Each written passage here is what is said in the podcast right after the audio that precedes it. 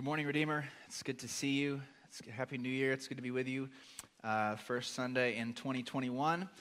Uh, we are doing well. My wife and I are expecting uh, a, a, child this week. So, on hopefully Wednesday, uh, you can pray for us. But I, I, just wanted to let you know that because, uh, you know, I will be. I'm kind of social distancing today. So when I run off and hide in my study afterward, it's not. It's not because I didn't want to talk, talk with you. Uh, it's not you. It's me. So I don't be offended. Uh, we jump back into our series uh, today in 1 Peter called Hope for Exiles. This is the series we were in before uh, we broke for Advent. Uh, and it's, it's always good to jump straight into God's Word wherever we are. This is an interesting passage uh, to jump right back into. Uh, but if you remember, Peter is writing to Gentile Christians throughout what is, you know, throughout Asia Minor, which is modern day Turkey. there's really two interesting ways that Peter talks to these Gentile Christians. Um, the first one is that he, he, he uses a lot of Old Testament, uh, really Jewish language to describe them. For example, in, in chapter 2, verse 9, you are a chosen race, a royal priesthood, a holy nation, a people for his possession, that you may proclaim the excellencies of him who called you out of darkness into his marvelous light. Um, so, so he's saying that, that Gentile Christians are brought in to the people of God, right? Have, we have a new identity as God's people. And the second interesting way he talks to these Christians uh, is that, that while, while, they are likely in their hometowns, you know, wherever they're from, whatever town they were from in, in, uh, in Turkey, um, uh, you know, he keeps calling them foreigners, right? You are strangers, you are exiles, uh, you are people who are uh, seeking a homeland. And so, um, we can take th- these identities for ourselves as well as God's people. Right? We are God's people now, and our citizenship is in heaven. Uh, we, we have a home elsewhere that we belong to. Um, so we are exiles, we are strangers, we don't belong here. And I, and I, th- I hope this has been a comfort to us in, in a really weird political season that we're in. Uh, we're thankful for our nation, right? we pray for her, but uh, America is not our home. America is not our true home. We are strangers here. We are aliens. Uh, we are witnesses to a, a, reality that is deeper and greater than any nation. Right, as, as uh, Pastor Kevin quoted in his great sermon on politics and, uh, in the kingdom of God, uh, he quoted Mark Dever saying this Before and after America, there was and will be the church. The nation is an experiment, the church is a certainty. Uh, along with this new identity as beloved children of God and, and exiles in the world, uh, we've seen over and over again in 1 Peter the theme of suffering. Suffering comes up over and over and over. These churches that Peter uh, is writing to are experiencing persecution for their faith, and there's a potential for a great persecution, right? Peter will die a few years after he wrote this in the persecution of Rome. Uh, and and, and it, it, you know, Christianity, I don't know if you know, has, has very rarely been popular in the world right? It's very rarely been, been popular. Um, in fact, it, Christianity doesn't fit any culture, right? It, it, it critiques um, and, and, affirms parts of every culture, actually. It fits well in some ways in every culture, but it also uh, challenges and critiques every culture. Uh, we are living in a, in a, quickly secularizing Western culture, right? Um, and, and more and more, our, our basic and long-standing beliefs are, are seen not only as out of date, not only as antiquated, you know, but as dangerous, right, as a threat. And so, if we are faithful, we will suffer for that faith. And this is not pleasant, of course. It's not what we would choose, not what I would choose. Uh, but, but in many instances, historically, the church has, has really flourished under intense persecution. Right? We see that, that, that persecution is actually good for the church. And so it's not all doom and gloom, right? We know that God's in control. We're not worried uh, about it ultimately, but, but it's important that we are ready for this. That we're ready. And that's what Peter's saying here. He's teaching Christians how to suffer, right? He's teaching them how to be faithful in a hostile environment. Um, and, and look at the passage directly before our, starting in verse 14. But even if you should suffer, 1 Peter 3.14, even if you should suffer for righteousness, you're blessed. Do not fear them or be intimidated, but in your hearts regard Christ the Lord as holy, ready at any time to give a defense to anyone who asks you for a reason for the hope that's in you. Yet do this with gentleness and, respect and reverence, keeping a clear conscience, so that when you are accused, those who disparage your good conduct in Christ will be put to shame.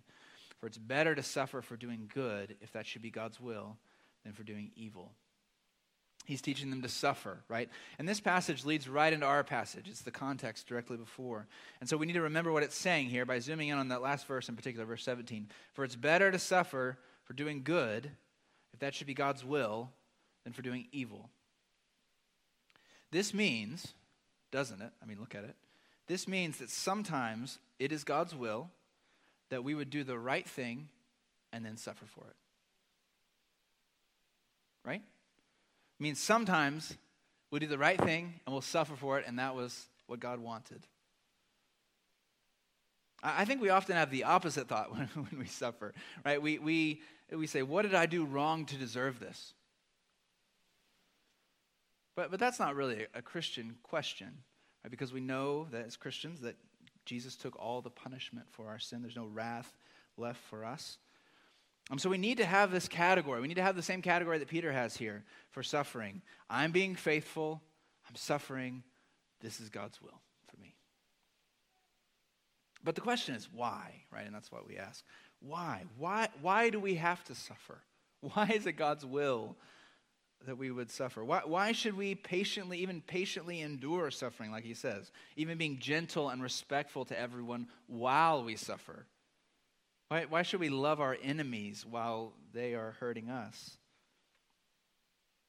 For, look at verse 18, uh, Christ also suffered for sins once for all, the righteous for the unrighteous, that he might bring you to God. Okay, Peter's going to lay out in this passage how suffering leads to victory. Okay, he's going to lay out here how suffering leads to victory. And we'll see two, two points, um, two main points this morning uh, how suffering leads to victory for Christ, and then how suffering leads to victory for us. Let's pray uh, once more and, and uh, before we dive in. Lord, um, we need you to come this morning uh, and to, to teach us and to encourage us and to open our eyes. Um, Lord, we, we uh, we want to hear from you. No one wants to hear from me.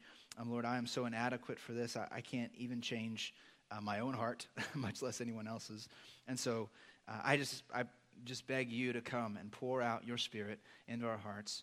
Um, you would you would show us your love. You would encourage us, and you would speak to each of us individually in the ways that we need it this morning. In Jesus' name, I pray. Amen. First, suffering to victory for Christ. Suffering to victory for Christ. Christ suffered for sins once for all, righteous for the unrighteous, that he might bring you to God. Uh, in a minute, we're going to get to a really confusing and unclear part of the Bible. You might have been thinking ever since the reading, uh, what, does, what in the world do verses 19 and 20 mean? Uh, and I've been thinking that all week, and so we can, you can hope that I get it figured out before we get there in the sermon. Uh, but but I think we can and should acknowledge that there are verses in the Bible that are unclear. It's okay to, to acknowledge that. Um, some people use those unclear verses to cast doubt on the rest of the Bible, but I don't think that's fair. I, I think the Bible uh, is clear uh, on the most important things. The Bible is very clear, right? And that's a comfort to me. Where, where we are from, who we are, who God is, how to be saved, who Jesus is, how to obey God. On all these things, the Bible is abundantly uh, clear. These things are plain. And this verse, verse 18, um, is one of the glorious and clear ones. Right? It's, it's one of, this could be your life verse. Uh, you know, so let's break it down. Uh, verse 18 Christ suffered for sins once for all, the righteous for the unrighteous.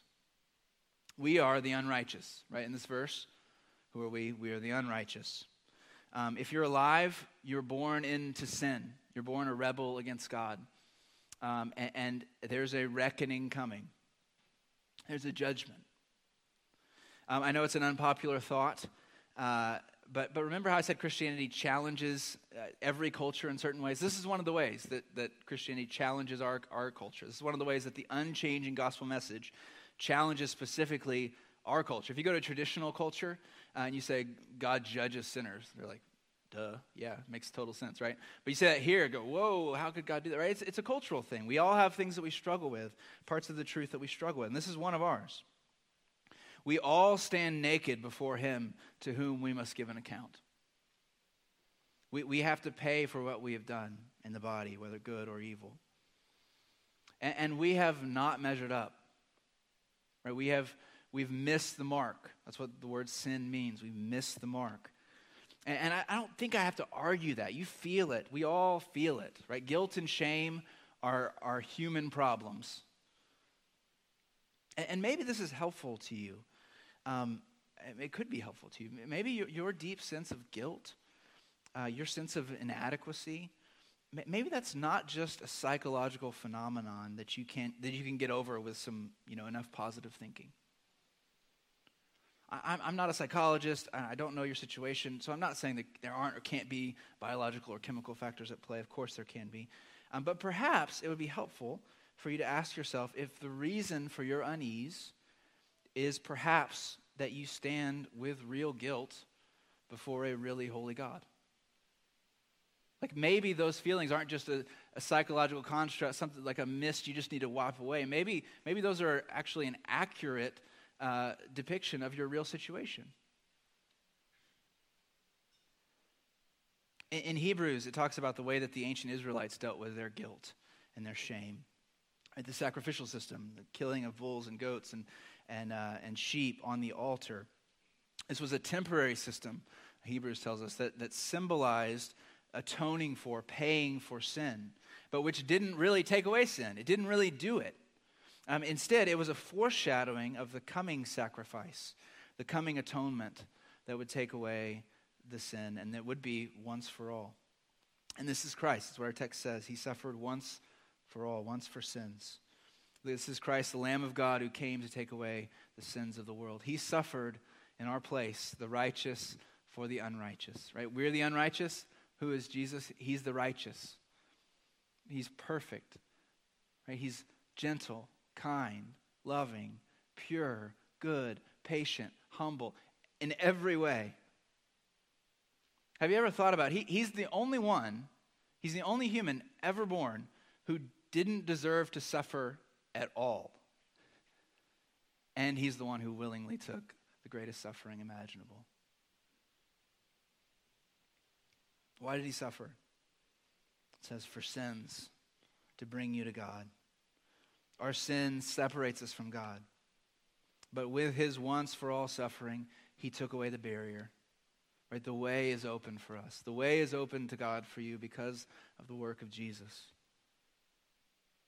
Jesus said, I am the way. Right? He is the way to the Father. He suffered to bring you to God. Now, the unclear part. The unclear part. He was put to death in the flesh, but made alive by the Spirit, in which he also went and made proclamation to the spirits in prison who in the past were disobedient when God patiently waited in the days of Noah. Um, commentators are, are split on what this means uh, in several ways. Uh, Martin Luther said, uh, A wonderful text this is, and a more obscure passage perhaps than any other in the New Testament, so that I do not know for a certainty just what Peter means. That's always helpful when you read that.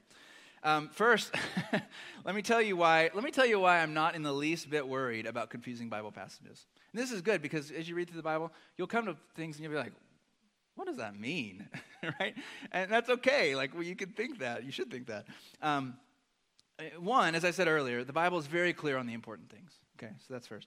The second, number two, I, I just don't expect that if the triune God of the universe wrote a book that I would be able to understand it all immediately. Right? He's smarter than me. I read books all the time by people who are smarter than me, and I don't understand all of them, right? And so, why would I think that I could understand it immediately if the God of the universe wrote a Bible, wrote a book? Um, and in fact, to me, it would be a little bit of a red flag if there wasn't any mystery, right? I get to these things, I'm like, I don't know if I'll understand that before glory, right? But probably there's a lot of things I won't understand before glory. So this may be one of them, right? Uh, and so I, I just think it'd be arrogant of me to assert that if I can't understand all of it on its face, then it's not credible. No, that's not how I judge anything else. So now I'll tell you where, where I fall on this one and why. Um, he was put to death in the flesh, but made alive by the Spirit. I think this is talking about Jesus' crucifixion and his bodily resurrection, right? I think he was put to death in the flesh, means his body was killed, and then, uh, and then he was made alive by the Spirit, means the Spirit made him alive again, r- raised him from the dead. In which, He also went and made proclamation to the spirits in prison, who in the past were disobedient when God's patience waited in the days of Noah. Some people think this means that Jesus went between his, uh, his crucifixion and his resurrection and preached the gospel to uh, like people who, were, who died during Noah's day. Um, this is the verse that, that Catholics use to support purgatory. Um, but, but that's, this is a stretch, right? That, that's a stretch, and, and it, it, it's too much against the rest of Scripture, right? You always interpret the less, more, the less clear parts of Scripture by the more clear parts of Scripture. It's just too much against the rest of Scripture. There's nothing else about that anywhere. So, what I think this means is that sometime after his resurrection, Jesus went and proclaimed his victory. It doesn't say what he, what he proclaimed. I think he proclaimed his victory to imprisoned evil angels who were disobedient in the days of Noah. Okay, here's why. Here's why. First, the word that Peter uses for spirits, um, almost without exception, where this says imprisoned spirits, without exception, it refers to, to angels and not to people. So I, I think it means angels. Um, second, in, in 2 Peter 4, or 2 Peter 2, 4 and 5, uh, Peter talks about imprisoned angels and even makes the connection to Noah. This is interesting. Uh, 2 Peter 2 4. For if God did not spare the angels who sinned, but cast them into hell and delivered them in chains of utter darkness to be kept for judgment, sounds like prison, right? And if he didn't spare the ancient world, but protected Noah, a preacher of righteousness, and seven others, when he brought the flood on the world of the ungodly. So Peter, he, he obviously makes this connection in his mind between these angels being in prison and Noah. See the same connection there. Um, third, in early Jewish writings, both inside and outside of the Bible, there, there was a connection between the, the evil angels of Genesis 6, 1 through 4, um, who had children with women, uh, which, I mean, talk about a strange and mysterious passage. Go, go check that one out. Um, but, but those evil angels and the flood, right? In Genesis 6, that's what happens right before God sends the flood. And so there's the idea uh, that these evil acts of these angels tipped the scales and brought God's judgment on the world through the flood. Um, so, in other words, I, I, think this is likely what the original hearers would have immediately thought of, right? Because there was already that, that uh, those ideas floating around. I think that's what they would have thought of when they read this from Peter. And fourth, I think it just fits the context of this passage. I think it's just the most natural reading because verse 22 says that Jesus is at the right hand of God with angels, authorities, and powers being subject to him. Okay, so Peter's saying, he's building to saying um, in verse 22 that Jesus, alive, ascended to heaven, is victorious over all angels and powers uh, and authorities. And so, in verse 19, saying that Jesus appeared alive after his resurrection and proclaimed victory over evil angelic beings seems to fit with that context. And this is the point. This is the point. Jesus' unjust suffering led to his victory and his exaltation right? That's the clear thing, right? Jesus, the righteous one, suffered. And through his suffering, he defeated sin, Satan, death, demons, and hell. Right? He rose in victory. He was successful in his mission. He defeated his enemies, and he brought, he brought us to God. And, now he's exalted, uh, and he is seated on the throne. He went through suffering, and it led him to victory. Now, suffering to victory for us. Suffering to victory for us. Uh, when God patiently waited in the days of Noah, verse 20 says, while the ark was being prepared, in it a few, that is, eight people, were saved through water. Baptism, which corresponds to this, now saves you, not as a removal of dirt from the body, but as the pledge of a good conscience toward God through the resurrection of Jesus Christ. Okay, speaking of Noah leads Peter to think of the judgment of the flood and God's salvation of Noah and his family. And so, like a good preacher, he just keeps flowing. Uh, he, he makes the comparison between Noah, Noah's situation and our situation, uh, from the flood to baptism. He says in, in verse 21, it's really interesting, that baptism corresponds to the Noah story, which is really interesting. That may not be a connection we would normally make. Well, how, how does it do that? Well, the story of Noah uh, is a great bedtime story we tell our kids about God killing all the people on earth with a giant flood. You can have a flannel board even um, and show everyone drowning. Uh, God sees the, the widespread wickedness of man on the earth and decides to wipe everything and everyone out, except for Noah and his family and some animals. God says, build a boat large enough to carry everyone uh, and everything. And, and it takes them over 100 years to build it, with Noah preaching to his generation the whole time, trying to get them to repent, which they won't. And that's the patience part, when God's patience waited in the days of Noah. Um, Noah and his family get into the ark, and the rain starts falling, right? The, God closes the door, the flood covers the, the whole earth, uh, and, and everyone and everything dies in God's judgment. So Peter says a few, eight people of all the people on earth, were saved through water. The water bore them up over the flood, and they were saved. And then he says, baptism, which corresponds to this, now saves you through the resurrection of Jesus Christ. And this is great. This is a great connection. Um, now, in case we're thinking that, that he's saying that the act of baptism saves you, as many traditions affirm, the physical act, um, he explains right away it's not what physically happens. It's not the removal of dirt from the body, right? We, it's not just getting clean. We would use soap if that was the case. Uh, but it's not that. It's what it represents. It's the pledge of a good conscience before God. Okay? Uh, it's the pledge of a good conscience before God. Baptism is, is a physical act of cleansing, of being washed. Uh, but that's not the point, right? The point is our union with Jesus Christ in his death and his burial and his resurrection through faith. Um, how do you get a good conscience before God? Like we talked about earlier, the, the way to get a good conscience before God is to trust Jesus, who suffered for your sins, the righteous for the unrighteous, to bring you to God. Uh, in baptism, you're making a pledge to God, which is covenantal language, right? It's a sign, it's an outward enacting of the inward reality of going with Jesus through the waters of death and coming out with Jesus alive on the other side. That's why we say, buried with Christ, raised to walk, and newness of life. Baptism saves you through the resurrection of Jesus from the dead. I love that. Right, we are united to Jesus in his death, so that when he died, so did we. We're united to Jesus in his life, so that when he rose, so did we. We take refuge in the ark, who is the Lord Jesus. We ride safely through the water of the wrath of God, and we emerge in him to new life and to a clean conscience. Jesus endured suffering that led to his victory. The path to victory was through the valley of the shadow of death. And for the Christian, for the baptized, for those with a good conscience by faith, suffering also leads to victory through Jesus' resurrection and his ascension. We, we share in his suffering so that we can share in his glory.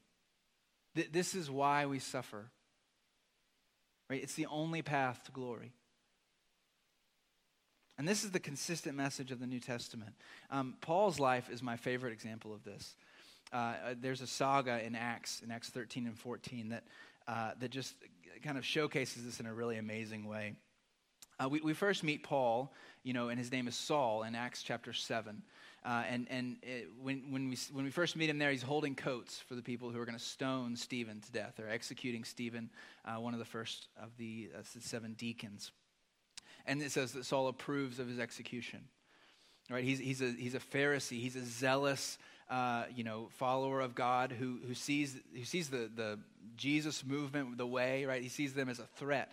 Uh, and so he passionately uh, persecutes the church. In Acts 9, we see him on the road to Damascus, where he has authorization to imprison any Christians he can find and suddenly a, a, great light shines around him right he's knocked to the, to the ground and jesus himself shows up to Saul and speaks to him.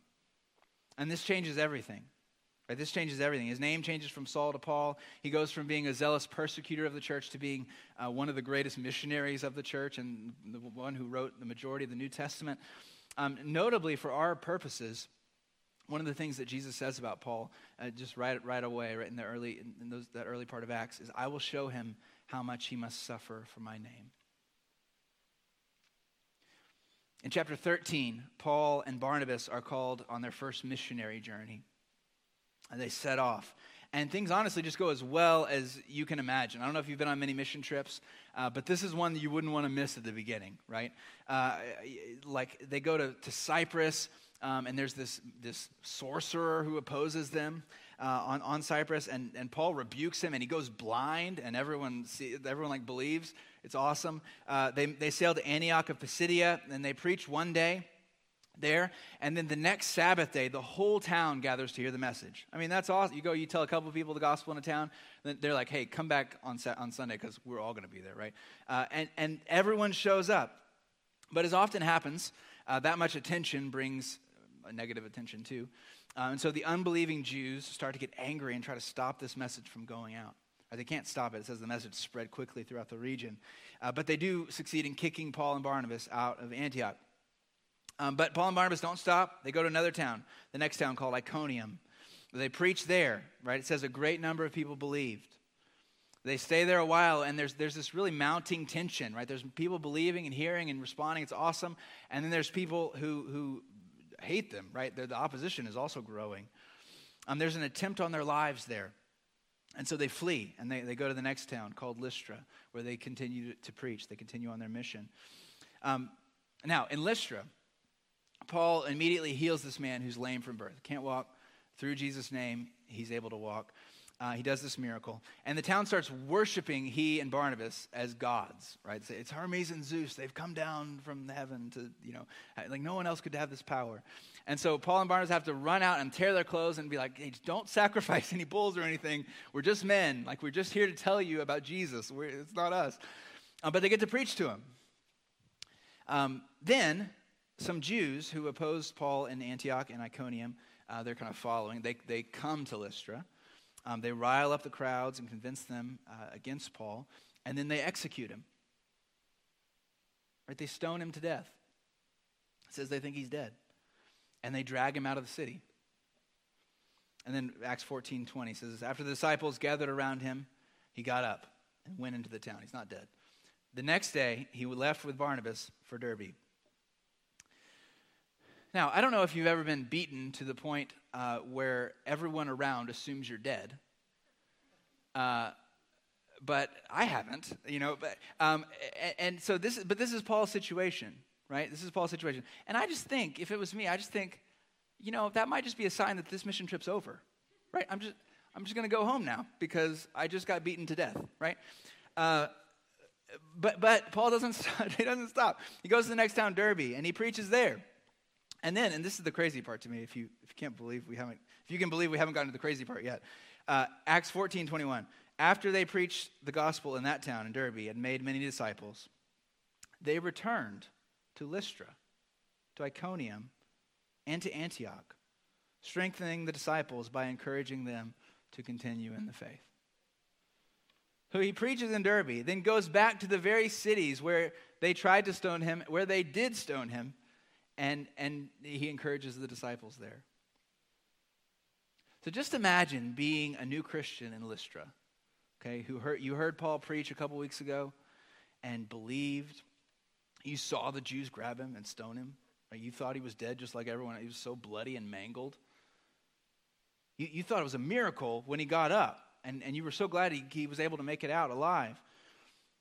Then a little while later, we don't know how long, a couple weeks maybe, he comes back into town. He comes to your small group. Th- this is the guy who risked his life and almost died. It's a complete stranger, right? Risked his life, almost died to, to tell you about Jesus. And then a short time later, he's risking his life again just to come and encourage you. He's looking better than he did when he left, right? Which isn't saying much. Uh, but he still has bruises on his face. He has cuts in various stages of healing. I'm sure he's stiff, like he's walking with a limp still, you know? And you, you sit down at a small group to listen to what he has to say. Right? And, and I just, just imagine how attentive you would be to this person. what are you going to say? And here's the summary of what he said from Acts 14 22. It is necessary to go through many hardships to enter the kingdom of God. Just picture like blood trickling down his mouth, you know. It's, it's necessary to go through many hardships to enter the kingdom of God. What does that mean coming from Paul in that moment? What does it sear on those Christians' hearts? About what it means to follow Jesus. Through many hardships, you must enter the kingdom of God. We, we try to avoid all the hardships. We, we try to dodge the suffering, don't we? We, we recoil in horror at the prospect of going through anything painful. Right? We, we assume that if we do it right, our lives are just an, an, a never ending, increasing upward trajectory of comfort and happiness. What Paul says, and Peter says, and Jesus says the way to glory, the way to exaltation, the way to victory is the way of the cross. There's no glory without suffering. Paul went on to live this message, right? And to teach this message throughout his ministry. I mean, we could keep going in Acts, like Acts 20, one of the great places. He's like, I'm going on to Jerusalem, constrained by the Spirit. He, all I know is that in every town, imprisonments and beating await me. I don't know what's going to happen, except I do know I'm going to get in prison and I'm going to get beaten. right? He, he lives this to the end, doesn't he? He's imprisoned in Rome. Um, and, and he continues to, to teach this to, to people throughout his ministry. Uh, Romans 8, right? Romans 8, great, ver- great passage here. The Spirit Himself testifies together with our spirit that we are God's children. And if children, then heirs, heirs of God and fellow heirs with Christ. We want it to stop there, but the verse doesn't stop there. Heirs of God and fellow heirs with Christ, if indeed we suffer with Him so that we may also be glorified with him. 2 Corinthians 4 17. For our momentary light affliction, which is what Paul calls being stoned to death, for our momentary light affliction is producing for us an absolutely incomparable eternal weight of glory. So we do not focus on what's seen, but what's unseen. What is seen is temporary, what is unseen is eternal. The, the affliction itself, this momentary affliction, is producing the glory. If you want the glory, you, you need what produces the glory, which is the affliction. The affliction itself. How does our suffering produce the glory that's to come? I don't know, but it does. That's what it says. Through many hardships, you must enter the kingdom of God. As Peter said back in, in chapter 2, verse 21 For you were called to this, because Christ also suffered for you, leaving you an example that you should follow in his steps. Jesus went through suffering to victory, and we follow our crucified Lord. Jesus' suffering doesn't exempt us from suffering. That's what we wish would happen, isn't it? He suffered for us, so I don't have to suffer. but that's not what it says. He, his, his, suffering doesn't exempt us from suffering. In fact, it's quite the opposite. When we, when we follow Jesus, we opt into a life of suffering, a life of self sacrifice, a life of death. But, but he makes the path through suffering always lead to victory and joy. We don't get exempted from the suffering, but we get the promise. And may God give us grace to faithfully endure our suffering as it comes. And, and I, I, really hope, I, I know, um, I know many of you are suffering. And I know in a room like this, there's a ton of people suffering in a ton of ways that I'm not aware of. Um, and so I, I, I think there's a way to talk about suffering that's insensitive to sufferers. And I hope it's not this. I hope that hasn't been today. I, I, I don't want to be insensitive to you. I don't want suffering. I don't want suffering for anyone. I don't want suffering for you. But suffering is a reality for us.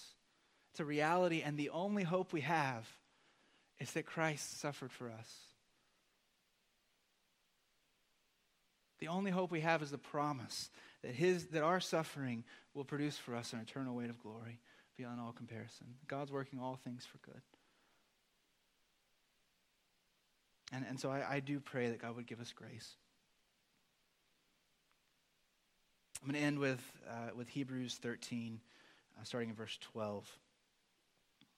Which is a, as a, I think this is such a good call for us and summarizes so much.